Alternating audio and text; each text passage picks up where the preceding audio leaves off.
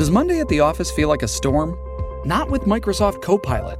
That feeling when Copilot gets everyone up to speed instantly? It's sunny again. When Copilot simplifies complex data so your teams can act, that sun's shining on a beach. And when Copilot uncovers hidden insights, you're on that beach with your people and you find buried treasure. That's Microsoft Copilot. Learn more at Microsoft.com/slash AI for all.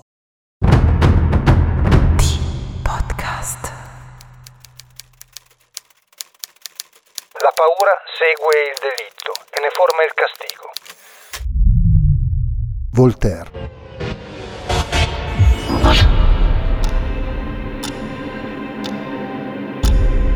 L'Italia è stata teatro di crimini feroci e per molti di questi non è mai stato trovato il colpevole. Non è mai stato trovato il colpevole. Noi ve ne raccontiamo una parte.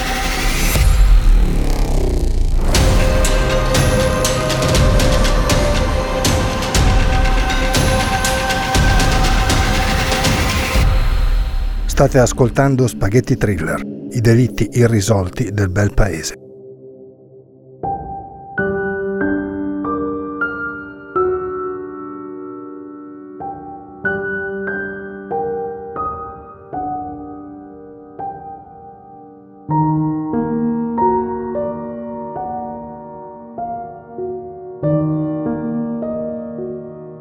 Alcuni delitti più di altri hanno acceso l'immaginazione della gente. Alcuni omicidi, più cupi e spaventosi di altri, hanno risvegliato paure ataviche perché la storia dell'uomo nero, quella che raccontavano i vecchi alla mia generazione quando eravamo bambini, esiste davvero. Altro che no.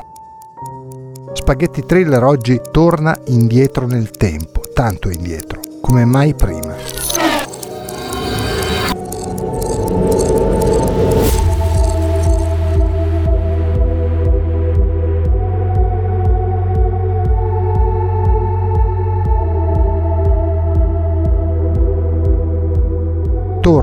all'Italia che sta faticosamente rialzandosi dopo una guerra che l'ha letteralmente messa in ginocchio. Torna a una nazione piena di contraddizioni e rivalità. O sei rosso o sei nero, o sei repubblicano oppure monarchico, o sei ricco, pochi, o sei povero, troppi, e così via, fino al famoso se non tifi Bartali, allora tifi Coppi. Siamo nel 1947, poco più di due anni dalla fine del secondo conflitto mondiale e chiunque, da ovunque, continua, se non a odiarci, perlomeno a non sopportarci un granché, cominciando dai nostri confinanti, i francesi, ma non solo. Proseguendo possiamo aggiungere all'elenco greci, slavi, inglesi, perfino i tedeschi. Tutti, fatta eccezione per pochi, pochissimi amici, di quelli che si contano sulle dita di una mano. C'era un presidente del Consiglio passato poi alla storia, Alcide De Gasperi. C'era da votare la Costituzione e firmare il trattato di pace con chi quella maledetta guerra l'aveva vinta. E per non farci mancare nulla, il 1947 viene ricordato anche per la paura del comunismo in Italia e l'avvento di un durissimo scontro sociale che, per fortuna, non sfociò nell'ennesimo tutti contro tutti.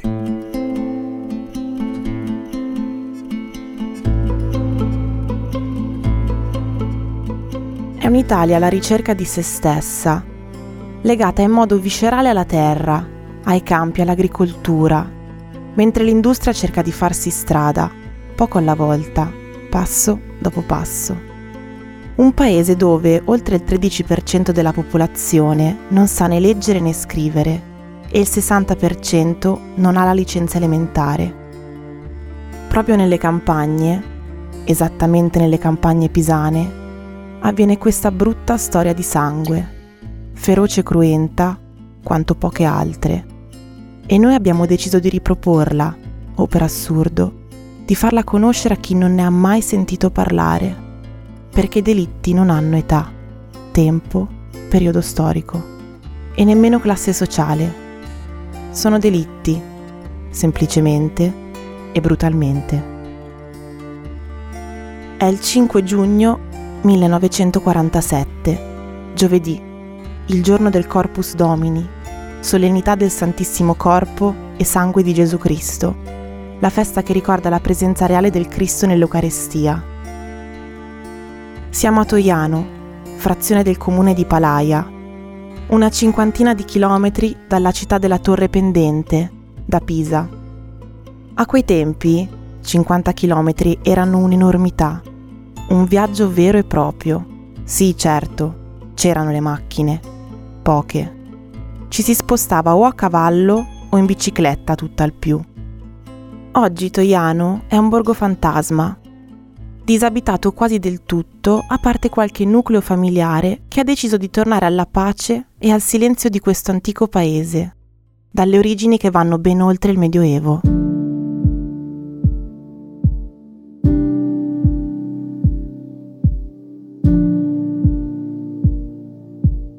Borgo fantasma o quasi, dicevamo. Dopo che la popolazione, mai oltre le 350-400 unità, fatta eccezione per il boom demografico di metà XIX secolo, con più di 500 residenti, lo ha abbandonato al suo destino poco alla volta, un abitante dopo l'altro. Ma nel 1947 la vita scorreva nel paese e la guerra, che aveva picchiato davvero forte sull'Italia, in tutta franchezza non aveva prodotto danni ingenti da quelle parti. L'estate inizia a farsi sentire. Ci sono i lavori da svolgere nei campi, ma quel 5 giugno, quel giovedì, è festa. E quel pomeriggio di quel 5 giugno c'è un appuntamento importante, assolutamente da non perdere. C'è la processione con l'ostia consacrata esposta all'adorazione dei fedeli. Un'occasione per il paese di riunirsi, gli abiti delle grandi occasioni, le preghiere e poi, sul finire della giornata, cibo e vino, chiacchiere e risate. Tutti, ma proprio tutti, partecipano. È uno di quei giorni ai quali non puoi permetterti di mancare. Anche la famiglia Orlandini, che non vive proprio nel centro del paese ma nelle immediate vicinanze, dopo aver pranzato deve prepararsi per la processione non prima di aver finito le faccende domestiche. Bisogna pulire la tavola, lavare i piatti, scopare a terra, dopodiché rinfrescarsi e vestirsi. Antonio e Rosaria Orlandini, fra gli altri, hanno una figlia bellissima.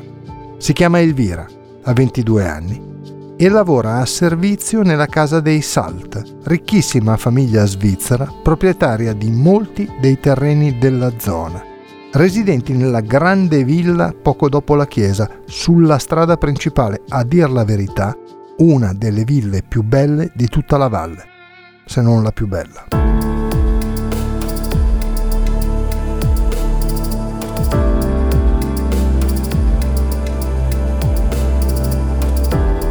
Ha i capelli neri Elvira, così come gli occhi, scuri e profondi una bocca disegnata e un fisico d'attrice di Cinecittà, da vera diva.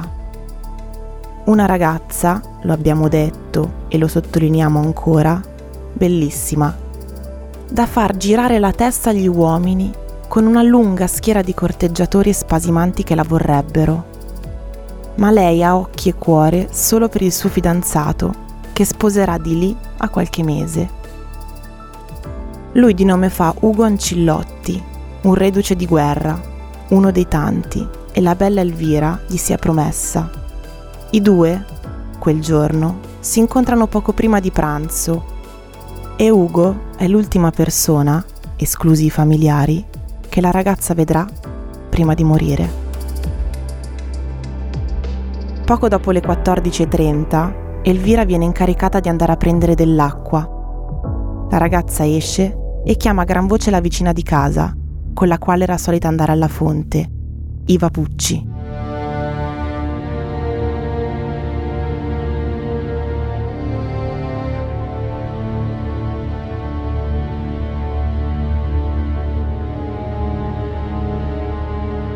Ma Iva quel giorno l'acqua è già andata a prenderla.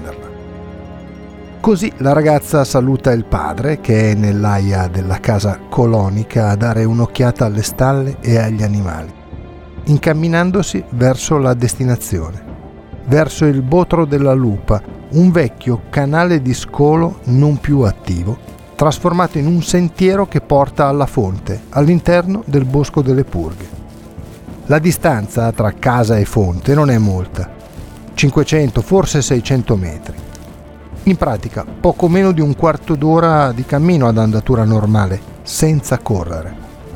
Elvira, come detto, si incammina mentre il sole è caldo anche se l'odore della pioggia pare avvicinarsi ogni minuto di più e il tragitto, per larga parte percorso all'ombra degli alberi, risulta perfino gradevole. Una fuga dalla cappa dell'afa che sta facendosi viva. Proviamo a immaginarla la povera Elvira, sorridente, felice, piena di vita e voglia di vivere, tanti progetti per il futuro Immaginiamola camminare lungo quella strada, andate e ritorno, riempire la brocca, una mezz'ora per rientrare, minuto più, minuto meno.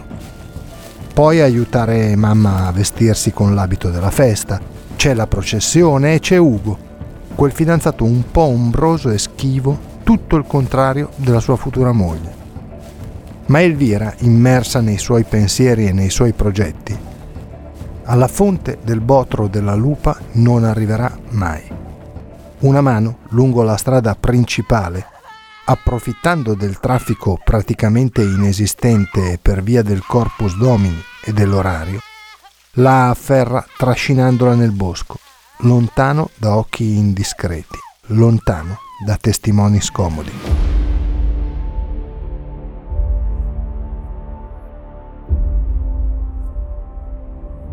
Lì, all'interno del bosco delle purghe, che alla povera ragazza deve essere sembrato l'anticamera dell'inferno, la uccide.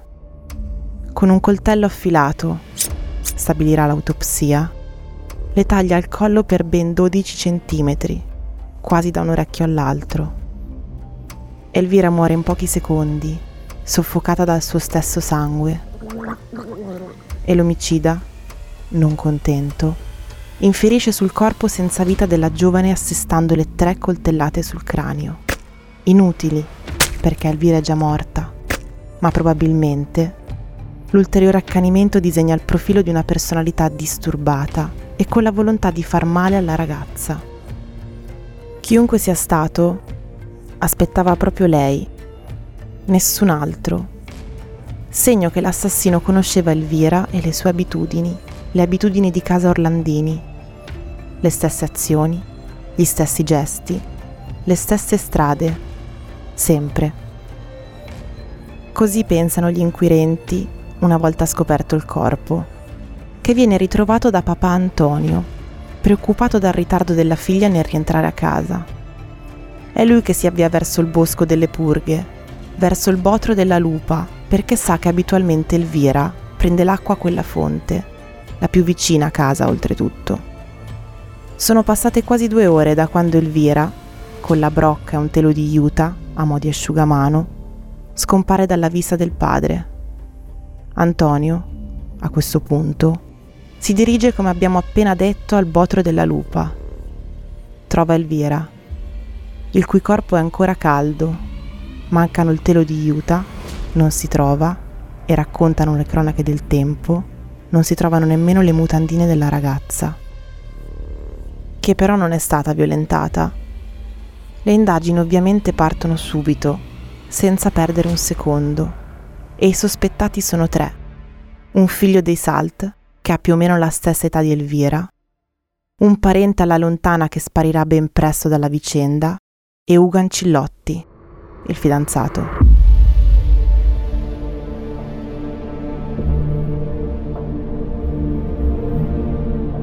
Su di lui si puntano le attenzioni degli inquirenti, in special modo del maresciallo Leonardi, colui che dirige le indagini. Anche perché a fianco della sparizione del parente alla lontana, pista ritenuta poco importante, l'ipotesi del giovane Salt svanisce in un amen. Quel giorno il ragazzo era a Roma, c'è una multa presa dallo stesso a confermarlo. E poi, particolare non trascurabile, Ugo, che sta dormendo secondo la deposizione da lui fornita ai carabinieri, si presenta sul luogo del delitto immediatamente, coi pantaloni sporchi, di sangue. Gocce, intendiamoci, non parliamo di grandi quantità. Altro particolare. Ugo si presenta sul luogo dell'omicidio ma nessuno gli aveva detto dove fosse accaduto il delitto.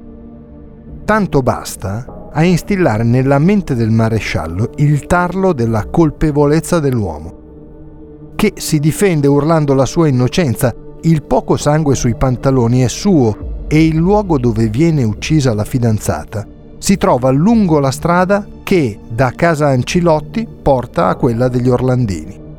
Passando, Ugo ha notato la folla e ha capito immediatamente che quello era il luogo incriminato. I dubbi del maresciallo vengono contestati in un amen. Non per il Leonardi, però. Ostinato e certo come non mai. Niente da fare. Ugo è l'omicida. Le voci raccolte in paese, oltretutto, raccontano di una coppia spesso litigiosa e lei, Elvira, sempre secondo le stesse voci, sarebbe stata incinta, ma non di Ugo. Una matassa da sbrogliare che va ben oltre le possibilità di una piccola caserma di un paesino dell'entroterra pisano. Poco importa, è stato Ugo. Bisogna arrestarlo e processarlo. E poi la prigione aiuta a sciogliere la lingua, deve aver pensato il maresciallo. Al contrario, Ugo non confessa nulla e complice una burocrazia all'epoca davvero lenta e arretrata, il fidanzato di Elvira rimane chiuso in cella per due anni. Due lunghissimi anni. Il processo, che si svolge a Pisa, inizia il 21 marzo 1949 dopo che i carabinieri hanno raccolto oltre 100 testimonianze e una serie di prove, tutte indiziarie.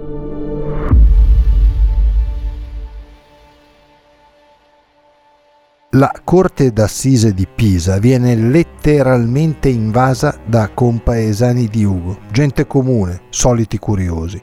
Un caos tale che il procedimento, dopo poche udienze, viene spostato a Firenze come se questa scelta avrebbe potuto cambiare qualcosa. Anche Firenze viene presa d'assalto e, come in ogni processo che colpisce l'opinione pubblica, soprattutto in quel particolare periodo storico, si formano due correnti, colpevolisti da una parte, innocentisti dall'altra. Questi ultimi sembrano in netta maggioranza per il paese poi, intendiamo Toiano, ma potremmo tranquillamente affermare lo stesso per tutta la Valdera, Ugo Ancillotti è innocente. Non è stato lui a uccidere la bella Elvira Orlandini. A difendere l'imputato, l'unico vero sospettato dell'omicidio, c'è un principe del foro, famoso in tutto lo stivale.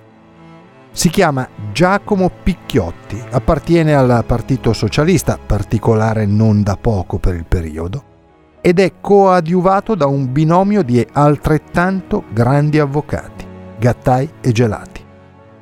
I tre decidono di patrocinare Ugo Ancillotti senza alcun compenso, certi come sono dell'innocenza del ragazzo. Al termine della requisitoria l'accusa chiede 18 anni di reclusione per Lancillotti.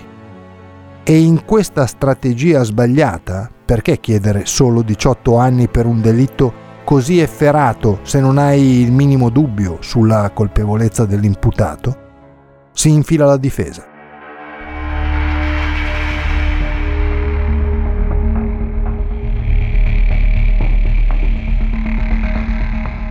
Che inizia a sgretolare una dopo l'altra, le flebili prove indiziarie costruite dall'accusa. Ci sono le macchie di sangue, troppo piccole per un omicidio tanto cruento. Inoltre, il sangue del gruppo A, lo stesso di Elvira, vero? Peccato che anche il sangue di Ugo sia del gruppo A. Ci sono poi le famose impronte sulla scena del crimine. Una scarpa numero 40, che ha trascinato per più metri il corpo straziato della povera ragazza. Sì, va bene, d'accordo. Ma Ugo calza al 43. Come fanno ad essere sue le impronte? E così di seguito. Le prove, tutte indiziarie, ripetiamo, vengono contestate senza possibilità di replica. Tanto evidenti sono stati gli errori degli inquirenti durante le indagini, a cominciare dalla certezza o quasi della responsabilità del solo Ancillotti. Eppure, come emerso in un secondo tempo, esistevano varie piste sulle quali sarebbe valsa la pena indagare. Lettere anonime, la presunta maternità prossima di Elvira, la sua altrettanto presunta relazione con un uomo sposato che, disse la ragazza, l'avrebbe potuta portare anche alla morte. Strade mai percorse, appigli ai quali non si è voluto credere, o forse, ritenute molto più semplicemente piste di poco conto da chi stava portando avanti le indagini. Comunque, il 21 luglio 1949, i giudici fiorentini escono dalla Camera di Consiglio esprimendo la loro sentenza. Ugo Ancillotti è assolto dall'accusa di omicidio per insufficienza di prove. Non è stato lui a uccidere Elvira, o diciamo meglio, le prove raccolte non sono state ritenute sufficienti per poter condannare il fidanzato. Da un certo punto di vista una grande vittoria. Ugo tornò libero e poté formare una nuova famiglia. Ma, per dirla tutta, quella soluzione per insufficienza di prove lo tormentò tutta la vita.